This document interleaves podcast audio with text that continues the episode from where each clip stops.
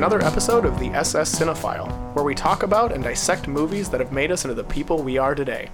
We are your hosts. Andrew Meixner, resident composer. I am Edward Pronley, our resident writer. And me, Jacob Meixner, the hostest with the mostest. Today, we are going to try something a bit different. To be fair, this is only our second episode, so it's all pretty fresh. We strangely didn't watch the same movie, sorta. Blade Runner has an interesting history of having many, many different versions, so we each picked one to come together and compare and contrast and talk about what we liked and unfortunately what we didn't. Blade Runner is based off a Philip K. Dick novel, Do Androids Dream of Electric Sheep, where it delves heavily into the question of what it means to be human. It's directed by Ridley Scott, and it's a screenplay by Hampton Fancher and David Webb Peoples. So we already talked a little bit about what we did here. Um, Edward, uh, you you watched the theatrical release, which was the first one to actually be released. Uh, why don't you tell us a little bit about it? Yes. So the theatrical release was done in 1982. And the the biggest thing that sets it apart from all the other cuts is the voiceover that Harrison Ford's character Deckard has throughout the entire film. What's really interesting about this voiceover is that it is terrible. It's it, it is not done well, it is not delivered well, and it kind of just dumps a lot of exposition onto the audience that isn't necessarily needed as we see in the other cuts of the film. Basically what happened was is that the studio watched the film and said, We don't understand what's going on. And they said the audience isn't going to understand what's going on. And they had Harrison Ford go back and record a whole bunch of voiceovers kind of lending to that noir genre they were going for. So it, in a sense, it could have fit, but it did not fit the way it was officially done. And and what in the project? What about it made it that it so that it didn't fit in the project or it didn't feel right? It did something about watching the movie. You definitely feel as though the voiceover was tacked on. It's it's very interesting because I've heard a lot of people say that voiceovers in films generally aren't supposed to be there. So when like if you're writing a script for a movie or if you have an idea for a movie, it's a cliche to like start it off with a voiceover, but truth be told, that actually is kind of a sign of like an amateur writer, an amateur filmmaker because voiceovers are meant for exactly what they were used for in Blade Runner's case, which is just to give a helping hand to the plot of the film so that audiences aren't confused. And in the case of of the theatrical release of Blade Runner, that's exactly what it was intended for. And Harrison Ford's delivery of it is also a little bit. It, it doesn't even feel like he's in character. It just feels like he's reading off a page as he's delivering these voiceovers to you, which is not to discredit Harrison Ford's acting ability. It, in fact, I believe he said, I went kicking and screaming to the studio to record it uh, when talking about the voiceover later on. He, he really didn't because, like the voiceover, apparently yes, it was not. It just it just was not great, and I think he he even knew it it was not adding to the film. Maybe it was just to get back at the studio for his poor delivery. Maybe it was just the lines themselves, um, or maybe it had nothing to do with that, and it was just Harrison Ford himself. But yeah, it it it's definitely the biggest thing that stands out from this release because I this was actually not the first release I'd seen. I'd seen the final cut, which we'll talk about later, which does not have that in it, but it definitely subtracts from the film, and it also really hurt it financially and critically when it was first released. Yeah, it it, uh, it did terrible in the box office, didn't it? Yeah, it, it only it, it had a budget of thirty million, and in its its opening in its its summer box office, sorry, not its opening weekend, its summer box office only grossed 26 million of that 30 million. Oof. So it didn't even meet the budget that it had that's, as it was in the theaters for the summer. That's terrible. And it had very poor critics, and some of it was due, in fact, to the voiceover. But a lot of the poor critics were actually they couldn't stand how slow the plot was. Hmm. It had been advertised as kind of an action adventure film, and it, it did not deliver in that sense. It was just a very slow paced movie. I, I, mean, it's not really an action adventure movie, right? No, not really. It's it's just not, not. exactly. there there are some exciting action moments, but it's really it's not an action adventure movie. Certainly not in the way that you, you would expect from like an action adventure blockbuster for sure. Yeah. Philip K. Dick, he, he died three months before this movie was even released, right? Yes, which is which is both terrible because it's but it's also I guess good that he didn't see the film in its hmm. probably worst version. but yes, he did he did die 3 months before the movie's release, which is I mean probably from just a writer's standpoint, it's got to be kind of sad. It's, a, it's I mean it's a sad story. You, you you write something that has the opportunity to be created for for the screen and uh and you are not able to see it. And so it, it's definitely more of a, a, sad story than an ironically funny one. Well, but in hindsight, it's also kind of an ironically funny one. Uh, yes, that, that is. that is. maybe maybe that's just my own dark sense of humor. I, I don't know. well, cool. So, uh, Andrew, you actually watched the director's cut, right? Yeah. So why don't, why don't you talk a little bit about that one? Yeah, absolutely. So as Edward was saying, it didn't get the the best reception, but over the 10 years until the director's cut that was released in 92, it was sort of slowly growing and I think we were while doing research we were seeing that like some like different unauthorized versions were like edited together and like shown at film festivals and were were a lot better received than the theatrical version. And that led to the studio and eventually Ridley Scott himself to make a director's cut um, that fixed a lot of a lot of the problems that people found with the theatrical release, including Ridley Scott himself. So he was able to sort of make a better version of of what was out there. Just like a quick bullet point list of like the the different aspects of this that that were changed is obviously the removal of the the much hated voiceover that Edward was referring to. And not only was it removed, but because of its removal during these huge panning shots over the city, it it allowed the music to play, uh, music by Vangelis. To me, at least, that's a very significant part of the movie itself. It just it really fits and it really they go well together. And when I think of one, I think of the other. So so it let that breathe, and along with that breathing, it allowed it allowed the movie to have its sort of own atmosphere because we're not being bombarded with dialogue and, and voiceovers and exposition all the time. We're sort of just in the moment as it's happening. And then it gave some credence to a slightly more ambiguous viewing of the film. It removed the happy ending, uh, first of all, which a lot of people just sort of hated that it was just sort of weirdly tacked on at the end and no one really liked it.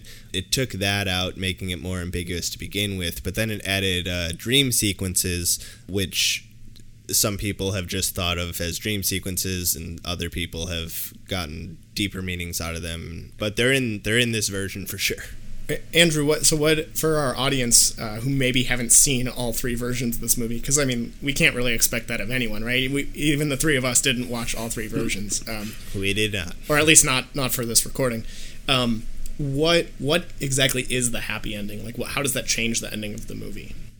It's weirdly sort of how it sounds. Um, the the Deckard and Rachael um, they they you know they're running away together sort of at the end of the movie, but the happy ending is is them driving off into the literal sunset on like a California vista basically, and just driving away, showing that they escaped and everything was good and happy, and you know they presumably got married and lived to the end of their days. And it really, to me, and I think a lot of other people talking about it, it's it seemed really tacked on, like it like like it. This was the studio saying, "Hey, we can't end it on this." weird ambiguous note we need to figure out what happened to these characters and so it's just thrown on the at the end yeah that's that's really all it is it's just them driving away. Yeah, it's uh, it's not not too much, but it I, I I totally agree with what you said. It really really detracts from some of the nuanced ambiguity that was deliberately you know supposed to exist in the film uh, vis-a-vis right. Philip K. Dick. Yeah, and and speak, speaking of the you know original source material, so they added these dream sequences as well that weren't in the theatrical release, uh, and they're they're very short, like only a couple seconds long, and, and they're basically just of a unicorn running through the forest, which seems very random when you first encounter it because it's not in the same setting. There's nothing fantastical really about this. It's you know firmly in the sci-fi realm, so it's like what is this unicorn doing there? But then it, it does tie or seem to at least tie to something that is happening in the actual real world. Uh, again, giving it sort of something else to read into beyond they ran away and lived happily ever after. Yeah, and that there's there's another tie-in actually uh, with the unicorn and how that actually manifests itself in the in the film, right? Yeah, with with the with the origami. Yep, yep. That, that's that's what I'm thinking of at least, which, which kind of ties in or or doesn't tie in with the happy ending, if you will. Um, right.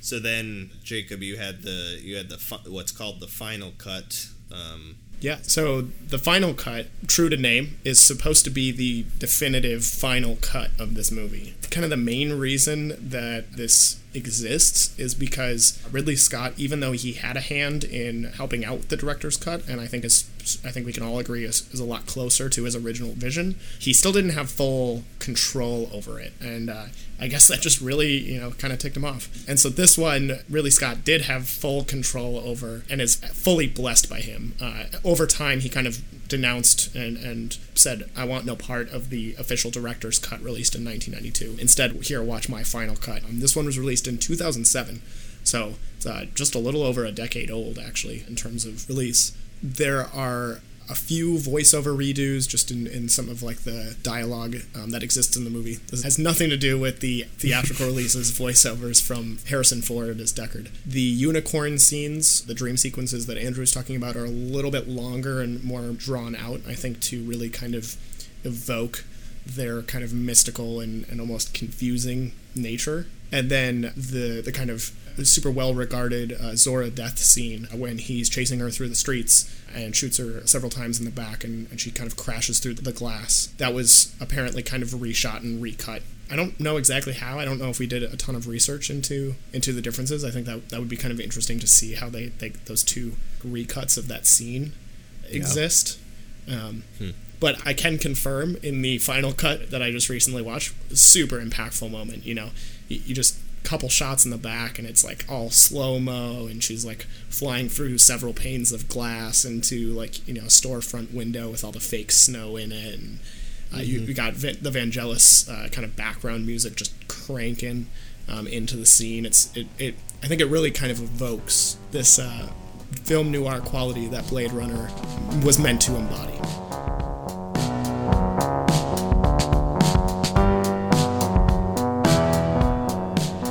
And we kind of teased a little bit the uh, film noir qualities of this film. Edward, why don't you uh, talk to us a little bit about what makes the what makes a film noir in the first place? What is what is a film noir film? For sure, film noir is considered a, a genre film, which is something that kind of transpired or was created uh, way back in early Hollywood so we had like the westerns and we had noir films and they were basically kind of like when you went to a movie theater and you went to go see a noir film you went to go see a western film you knew what you were getting into. You knew for like a western it'd be a hero who would come in and save the day and ride off into the sunset kind of like the happy ending of blade runner. And if you went to a noir film you knew it would be kind of like a lone male protagonist probably just against some kind of corrupt system or some detective story or mystery that would kind of maybe not make you feel so good by the end of the film. And that's kind of what we're getting with Blade Runner as well, especially in the later cuts. So you have a lone male protagonist. He is kind of on a hunt. He is he's he basically represents, he embodies a private eye in this film. The mood and the the lighting of the film too also contribute greatly to noir. The mood being like kind of like this dark eerie raining all the time cloudy skies and the lighting being of this like high contrast of a lot of shadows and bright lights. The other biggest contribution to it being a noir film though is the femme fatale which always leads to the male protagonist's destruction by the end of the film. Whether that be they they fail the mystery they get caught up in some kind of government conspiracy themselves and they are thrown in prison, they die, or in the case of Blade Runner, they just kind of have a reversal of character, which throughout the entire film, Deckard is a killer. He kills replicants, uh, the robots, and the femme fatale who is the character of Rachael, ends up reversing his character's kind of whole MO when he decides not to kill her at the end and instead run away with her. And she's actually running away from the law, right? The the rules of the universe kind of prohibit her from existing long term. And so in, exactly. in kind of a way, the system is already against her and so the, the kind of the final moments of the movie are, are him trying to save her or, or kind of you know take those next steps. I was kind of thinking about this while you were describing the whole film noir thing. Would it be fair to say that film noir is almost like a format defining genre? It's like it's pretty unique to film, and it actually even pretty unique to kind of an early period of film where we were still a little bit unsure how to create good movies and we, we didn't have all the, the special effects and all the practical effects that we've developed over the, the years and the ages. Is that is that kind of fair to say? It's that's actually a really interesting thought how it's kind of a format defining genre.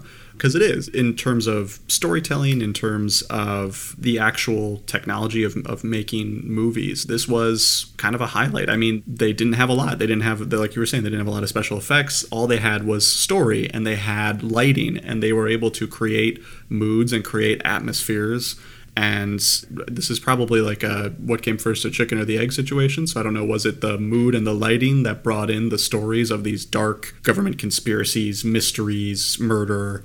Or was it vice versa? Was it hey we want to tell a murder mystery story. Should we use this lighting? That's that's just a very interesting thought. And obviously the genre of noir has evolved and all genres are, are constantly evolving and creating like little micro genres of their own as we progress through film history. But but yeah, this this definitely was a format defining genre.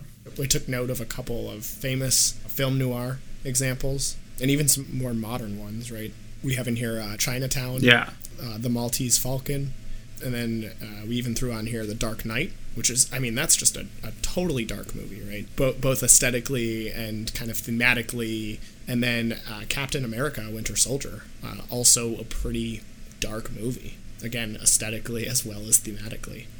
Yeah, the whole plot is conspiracy based in that one. And a lone male protagonist with Black Widow, of course, throughout the entire movie. But generally, it's you know it's Captain America's quote unquote film, and so it's it's right. him against the Hydra. We're talking about kind of the the aesthetics of the the film, the cinematography. What about the universe? Um, let's talk a little bit about the the universe of Blade Runner and the aesthetics around that universe. Uh, Andrew, you want to tee us up? Yeah. So, just speaking of the look of everything that we got going on, there's obvious influence of, of film noir, but it's not in the same time period, both both movie wise and setting wise, as those other movies. And so, I think bringing it out of that Ridley Scott was able to make so many different aesthetic choices that really stand out to me. I mean, they stood out to me when I first watched it, and they still stand out as very unique examples of this world that was built almost. It is also interesting to note that the film takes place in 2019, which then was the future, now is a year ago. Um, so it's interesting to see like what did happen or what uh, definitely did not happen. A lot of things did um, not happen. a lot of things did not happen. Uh, we do not have androids for one. Siri is the closest thing that we got. Siri is pretty weird. You ever have it like uh, ask you for something and you're like, no, I'm not even talking to you. Like, what? Get, get out of here. yeah, but just imagine in like 10 years we have Blade Runners trying to track down all the Siris in the world. Destroy Siri. but uh, I think along along with the aesthetics, the one like specific, this is very specific, but the one thing that always stood out to me is because the the world of LA in in this version of 2019 is perpetually dark, right? And whether that's from lack of sunlight or just over pollution or whatever it is, we know it's basically essentially nighttime and raining the entire time. But because of that, they invented this umbrella that is you know very commonplace to be out and about but they invented um, an umbrella that's also a flashlight. The pole itself is lighting up almost like a lightsaber basically. And it's just a multifunction tool at that point and it, i just remember seeing that at, uh, you know as a kid and being like wow we don't have that at all but it definitely makes sense for this universe just because of what they built around it and that's what I mean by aesthetics. It's just all these small things that are put together to make a different world, even though it is supposed to take place in a in a place that we all know actually exists. So I always thought I always thought that was really interesting, and there's a bunch of examples of stuff like that. You guys got any? Well, first, I'm actually kind of curious about this uh, this flashlight umbrella. Did you ever uh, do the research? Can can we buy one of those now? I feel like that that probably does exist. I imagine someone has made it, if not mass produced. That'd be kind of cool. I, I, I almost want to own one of those. You know, I, I don't have. I, it does It exist. It does exist. It does Nice. exist. Yeah, there's there's a lot of them actually. They're not that. Ooh, there, there you go. expensive There you either, go. There's a there's There a you collectible for you. Yeah, everybody buy one. Um, you know, I don't have any any real tangible examples. I do really like the kind of the world building that they do with all of the the commotion that's going on in the street. They they clearly uh, and I think they do a really excellent job of kind of painting this picture of an overcrowded LA where they have like kind of cars and people all kind of commingling and it's almost got this like off-world kind of grungy aesthetic where like if you're if you're one of the privileged people you get to you get to live in a high rise but if you're not then you just live in kind of a, a poor low rise apartment or and you have to you have to walk around with the rest of the street dwellers and you don't you don't get to drive flying cars Well, also, just as far as universe building, if you're if you're actually privileged, there is there's an off-world colony Right. that you can be a part of that you have to like buy it like obviously really expensive real estate. So there's e- there's even another layer on top of that that's just mentioned in passing. Really, it has nothing to do with the plot or anything. does kind of beg the question though don't wouldn't it be cool to to see more about that off-world colony yeah, yeah. It would be very It cool. would. Just continuing on the world building and kind of the chaotic nature of, of LA and all the hodgepodge of people that are there. Um, this is something that can only be attributed to the theatrical release. Um, but Harrison Ford's voiceover does go on to uh, divulge some information about uh, more about the people and the language actually of LA because there is there's like a special city speak that that some people use, also known as gutter talk, which is just kind of a mishmash of like Japanese, Spanish, German, just like a whole bunch of languages, just based on all this culture and people that are kind of jam packed into this forever staying the same size city. that's that's quite a uh, it's quite a hodgepodge of languages in there Yeah, I didn't know that. Yes. Uh, they they don't we don't see too many instances of them actually speaking that, do we? We hear it, I think, once in, in the voiceover. He actually says it to Gaff. It's right before we learn it. Gaff speaks gutter talk. Nice, nice. I, I mentioned this. I mentioned this a little bit earlier, but I also want to bring it back up because I think it ties nicely into into the movie as, as a whole, but also the the film noir, and then what we're talking about right now with the aesthetic is that this music by Vangelis, which is basically all synthesizers. You know, you can think of like mid '80s, but rather than thinking of a cheesy like synthesizer sound that that you would find on a keyboard today that from you know target. It's really really actually complex soundscapes basically is probably what we would call it by today's music standards. And just as far as the noir element of it if you can picture this a noir movie from the 50s or 60s that's just like a single trumpet playing in the background, like almost like soloing or scatting as dialogue is happening. It's just sort of in the background, like really slow, really like somber. Like with a voiceover and everything. yeah, like with the voiceover, like like it's been parodied a bunch of times. You, I mean, you can almost picture it just you know just by Yep. me explaining it to you. I'm I'm, I'm picturing it right now. um, but this music this this music by Vangelis does that same thing, but also updates it to the time that the movie was released, so it doesn't seem out of place. It actually fits way better than uh, you know any natural sounding instrument would, while accomplishing the same goal. And beyond the noir elements of it being there and working with the medium and the inspiration, it to me it always it always stood out as like this really aesthetic building thing that you're just watching this universe and it's like something that you're supposed to know but you're really not familiar with because it looks all gross and dirty and dark and raining and everyone is a bad character sort of.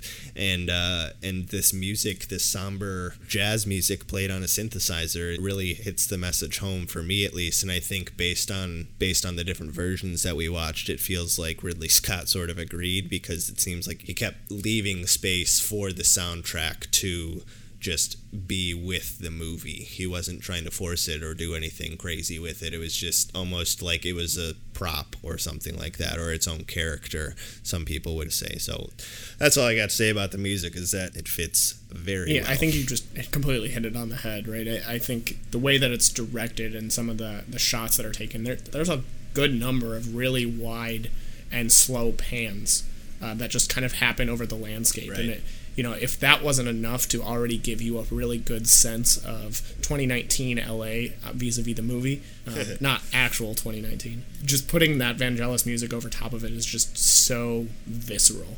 It really, it really gives the the film kind of this tangible aesthetic to it. Yeah. It's also just thinking about it now, like playing it back, it's like because it was electronic, it's interesting to think about how the music and the the sound effects that were made for the movie almost become one.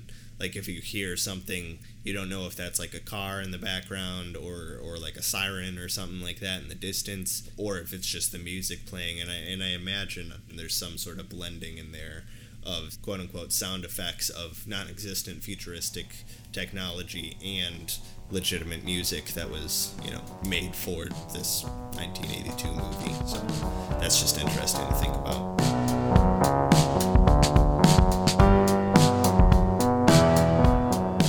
We've talked a lot about the aesthetics. We've really kind of sunk our teeth deep into uh, what makes this a film noir movie. You know what we liked about the the future futuristic aspects of it, but we haven't actually talked a ton about the story itself. Elephant in the room.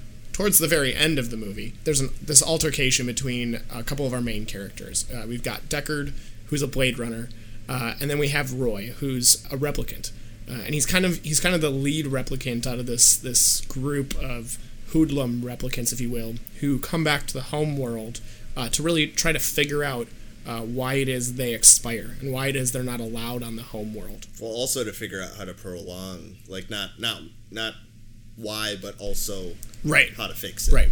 right Um, and so, towards the end of the movie, there's this altercation. The Blade Runner's job, any Blade Runner's job in this universe, is actually to go and track down replicants uh, to retire them. So, he was tasked, he was actually kind of dragged out of retirement to track down these specific four replicants. In the final scenes of the movie, we have Deckard who's chasing Roy down to retire him, and he finds uh, Roy, of course, being a replicant, being a very powerful, very strong one, is is just kind of playing with Deckard. So much so that Deckard is kind of running away from him a little bit in order to make sure that he has the upper hand and in order to properly retire him.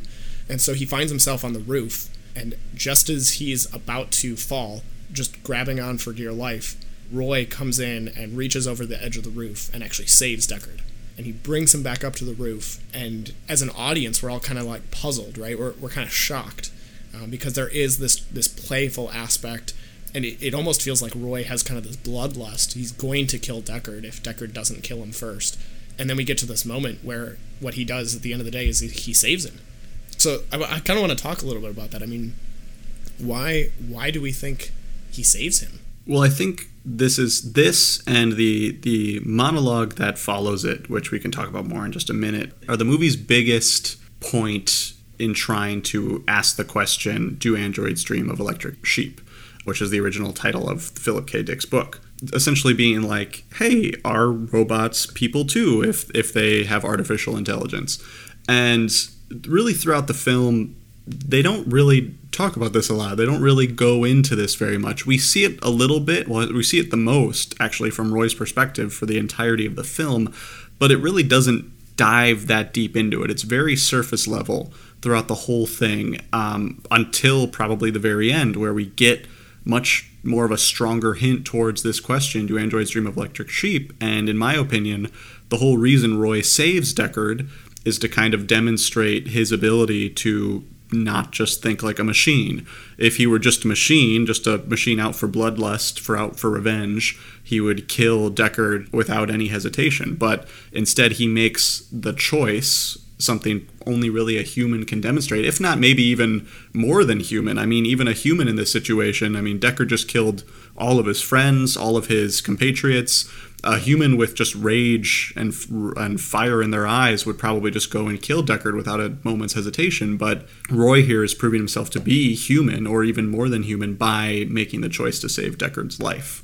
Therefore, proving himself worthy for that prolonged life he will never receive. Yeah, he's kind of he's kind of showing his humanity in like a like a transcendent humanitarian action, right? Like you said, it, even a human would yeah. probably would probably let him fall, you know, if, if mm-hmm. they were truly out for bloodlust. But he kind of he sees past that and he goes, "No, I'm not a robot. I want to shake people's expectation of what's going on." And, and he, he does that in a very very visceral way. I think I think everyone I, I don't know about you two, but like everyone is very shocked when that happens in the movie for sure.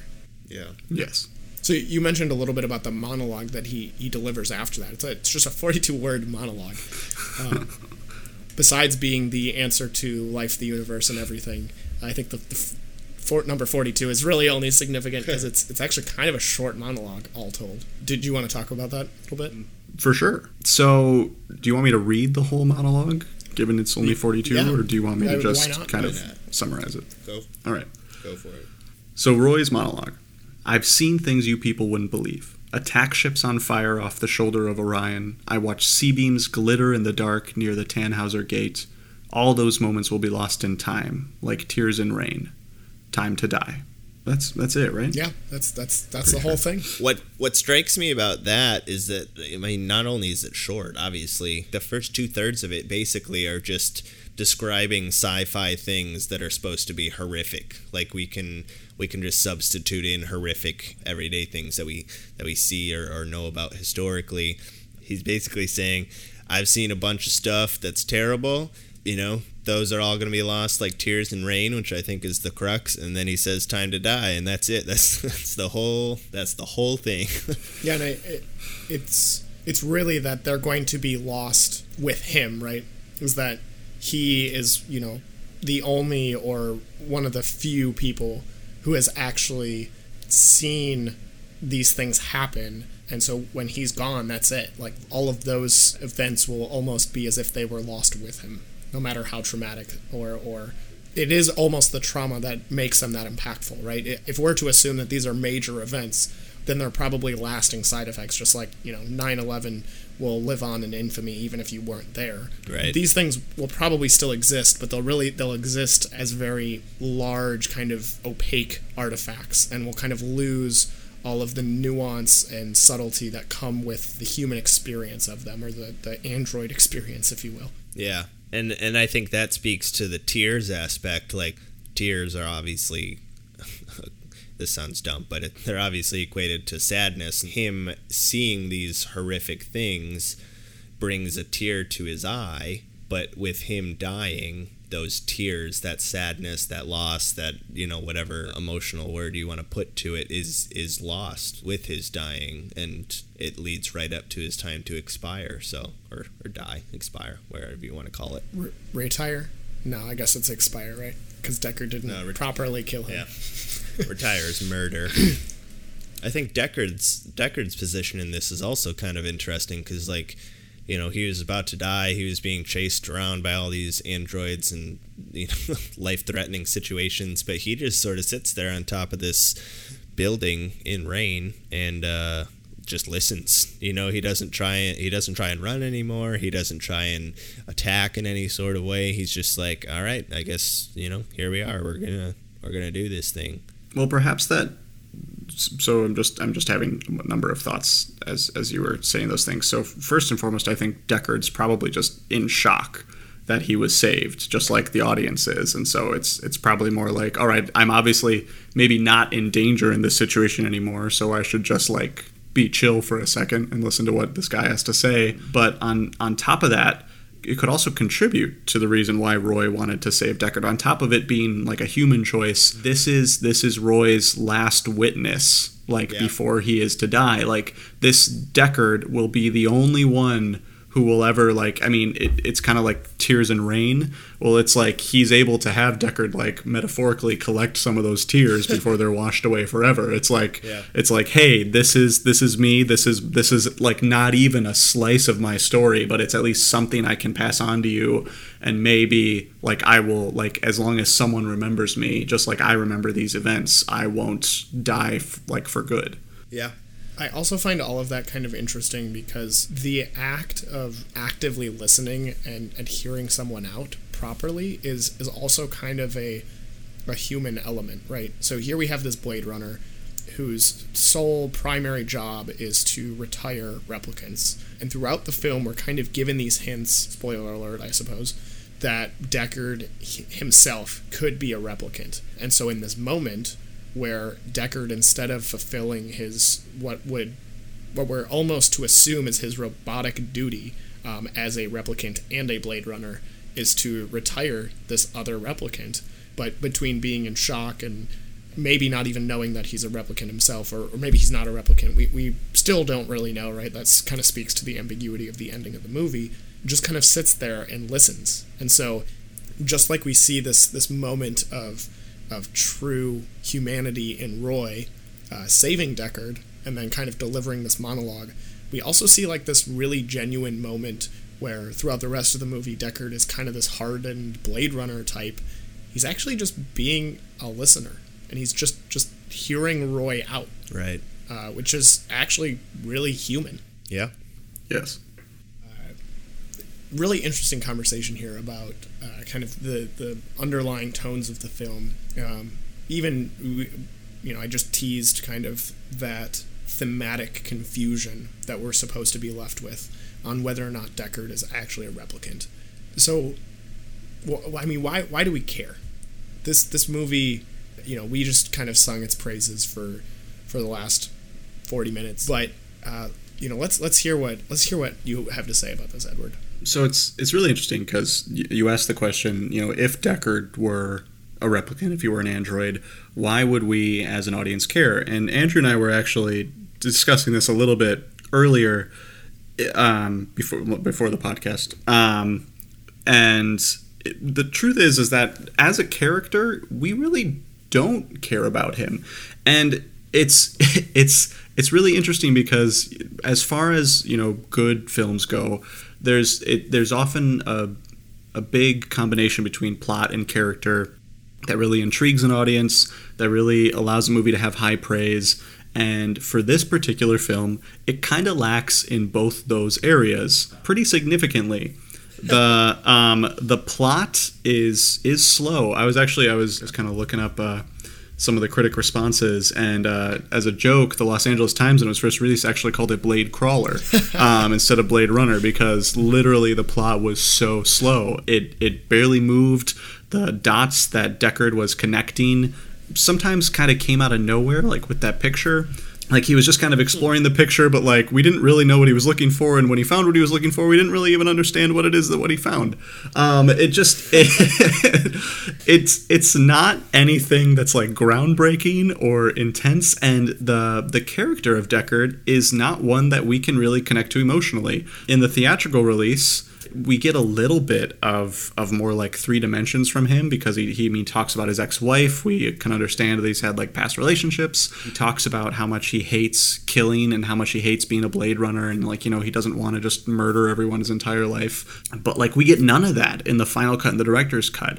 What we have is is a very blank slate of a character and whether or not it was intentional, it does actually lend to the question of whether Deckard is a replicant. One of the things that he actually mentions in the voiceover, which is just kind of heavy on exposition, but kind of lends to the discussion of this, is that he says that replicants were created to not show emotion. Blade Runners were also created to not show emotion. So, like in whether whatever training Blade Runners go through, they are characters that are supposed to be semi-emotionless. The only real humanity that we see of Deckard is from his relationship with Rachael, where we kind of see that he falls in love. Even that relationship feels almost a little awkward. Um, robotic. just how they kind of end up together and kind of end up in more of this um, romantic involvement versus just like this weird platonic friendship that they kind of start off with. There's a little bit of like you can feel like a little bit of sexual tension during their first meeting, but it's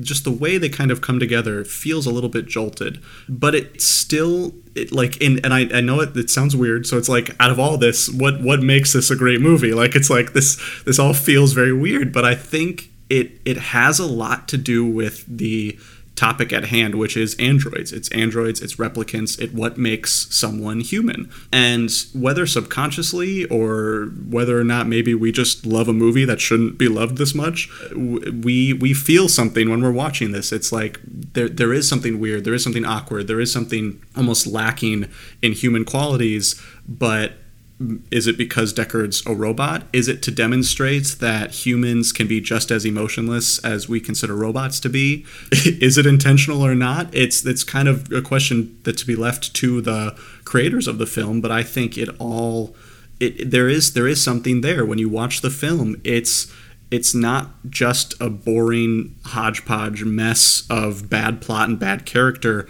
something feels very intentional and it feels like there are questions that need to be answered as you're watching. Yeah, I really like too that you you really spoke to the evocative nature of the film. I, I think there there is something, and we talked a lot about kind of the aesthetics of the movie, uh, and so the, I think this will come as no surprise. But I think aesthetically, the movie is evocative, and it and it's supposed to kind of show you your own humanity in a way maybe you can't identify with the characters, and maybe that is kind of the point in having having them characterized that way. But you can identify with some of the positions they're in, and you can kind of identify with the the world building in in in kind of a way that like you know you don't see yourself as the world or you don't necessarily see yourself in the world but like you kind of feel like you could be there yeah really quickly the, the i had a bunch of sorry edward while you were talking but um, I think uh, the two things that I thought of just to flex my quote unquote movie knowledge here is just as far as a plot is concerned and like moving really slowly and being really like clunky in comparison like we know how plots work. Um, but a movie that comes to mind is star wars episode 4 i'm probably gonna get a lot of hate for this but whatever.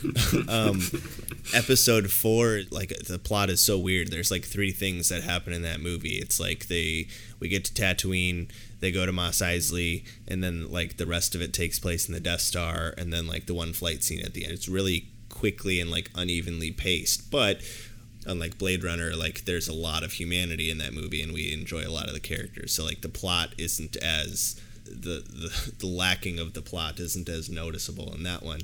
Uh, as it is maybe in maybe in Blade Runner, where people call it boring and you know fall asleep and whatnot. Uh, and then the other movie that I was thinking of just to speak of like him being an android and maybe not showing as much emotion. The movie I thought of was 2001 because HAL 9000 in that movie, the way that he was written is to show more emotion than the two humans that are overseeing that operation. They were supposed to act very dully, very flat, like not respond to anything emotionally and then Hal, when he's you know quote unquote murdered, um, it's like it's like a weirdly sad scene, and there's just like a lot of different parts to it, and it's because we're supposed to, or or it's created to make us question like why do we feel more for Hal 9000 an explicit computer versus these two human beings who are our own flesh and blood basically. So it i mean it, it asks a similar question but I think Blade Runner is a lot more fun way to to do it as far as like you're following this character that is is introduced to you as you know you you identify as flesh and blood but then you get these you know dream sequences and ambiguity and you know the acting isn't quite like like we're used to from Harrison Ford and it's it's it just begs all these questions. And I think it, yeah I think you're right. I think unlike maybe other movies that like are in the sci-fi genre like the the i think the big draw of this movie is just leaving you with questions that maybe you didn't think of before you watched the movie as far as humanity and what makes a human and how to push technology and what that means and what that can do and how we respond to it and all that stuff nice yeah i i, I really like those those summaries you know, not not to toot my own horn. I know I gave my own summary. Um, awesome. well, so uh, I think this has just been a super fascinating hour, kind of discussing this movie that we that we're all really passionate about. Do either of you have any closing thoughts? Andrew, let's start with you. Not too much that I haven't said before. I think it's it's just I think I always kind of laugh when someone says this movie this movie is boring. I know a lot of people who have said that and I can't I can't disagree with them. There are times when this movie is boring and doesn't quite work, but I think it's it's garnered an audience that that loves it, and uh, obviously enough to make a sequel, uh, which maybe we'll do a podcast about later. But it's interesting how interesting a boring movie can be. Yeah, well said, uh, Edward. So just kind of uh, jumping off on what Andy said, it's it, it is interesting how many boring things go down in history um, as being like classics. We have Blade Runner and we have like Moby Dick. Uh. and I think what's really just kind of interesting about both those things is that they, Blade Runner, just speaking about Blade Runner specifically, it's it is you know I, I can't argue against the fact that it's boring just like andy said but it asks questions there's definitely a lot to unpack from the aesthetic to the subject matter of the film being what makes someone human what what are we to judge others based off of i i do personally agree with people who say it is a boring movie i do find myself sometimes drifting when watching it but i am always brought back into the film by its aesthetics by its score and by just its tone and subject matter. Well said. I like the way that you said that for sure. Well, with that, um, this has been an, a great episode. Thank you both for uh, for joining me and, and, having this conversation. Of course. Um, I'm I'm your hostess with the mostest, Jacob Meixner. Andrew Meixner, resident composer. And I'm Edward Prunley, our resident writer. Thank you all for joining us. Bye. Bye. Goodbye.